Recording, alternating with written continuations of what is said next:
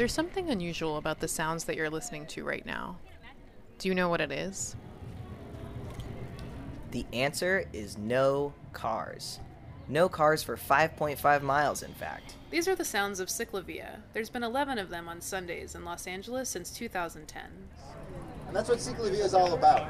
The idea you don't have to get in your car, you don't have to be stuck in traffic, but we can reclaim the streets, which represent 15% of our open space, and actually bring them back to the people.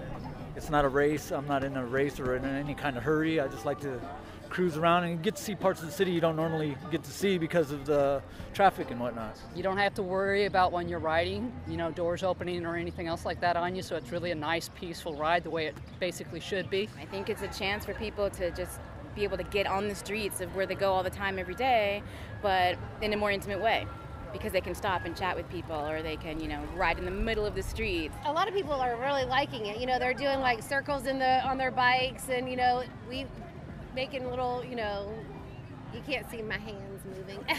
I own a scooter, but not a car. What do you tell people when you go back to the East Coast about LA traffic? Um, you know, it's definitely more difficult, is what I tell them. But again, you make the effort and you figure it out. I think it's like anything, you know, you're putting the effort into getting your car and sitting in traffic. So it's not keeping you from leaving LA or. Nope, not at all. So, what's important about public space? We asked Ciclavia co founder Aaron Paley, an LA native who grew up two miles from the start of the event route.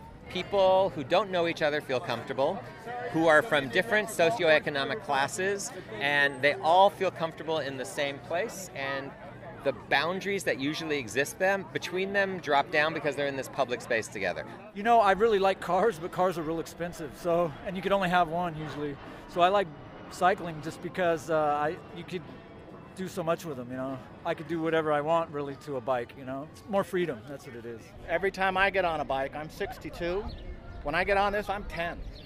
You know, I feel that kind of, still feel that thrill I had at 10 years old, pedaling around, and that freedom freedom. And it was the best feeling, the feeling of freedom, the feeling that this city belonged to us. Whose streets?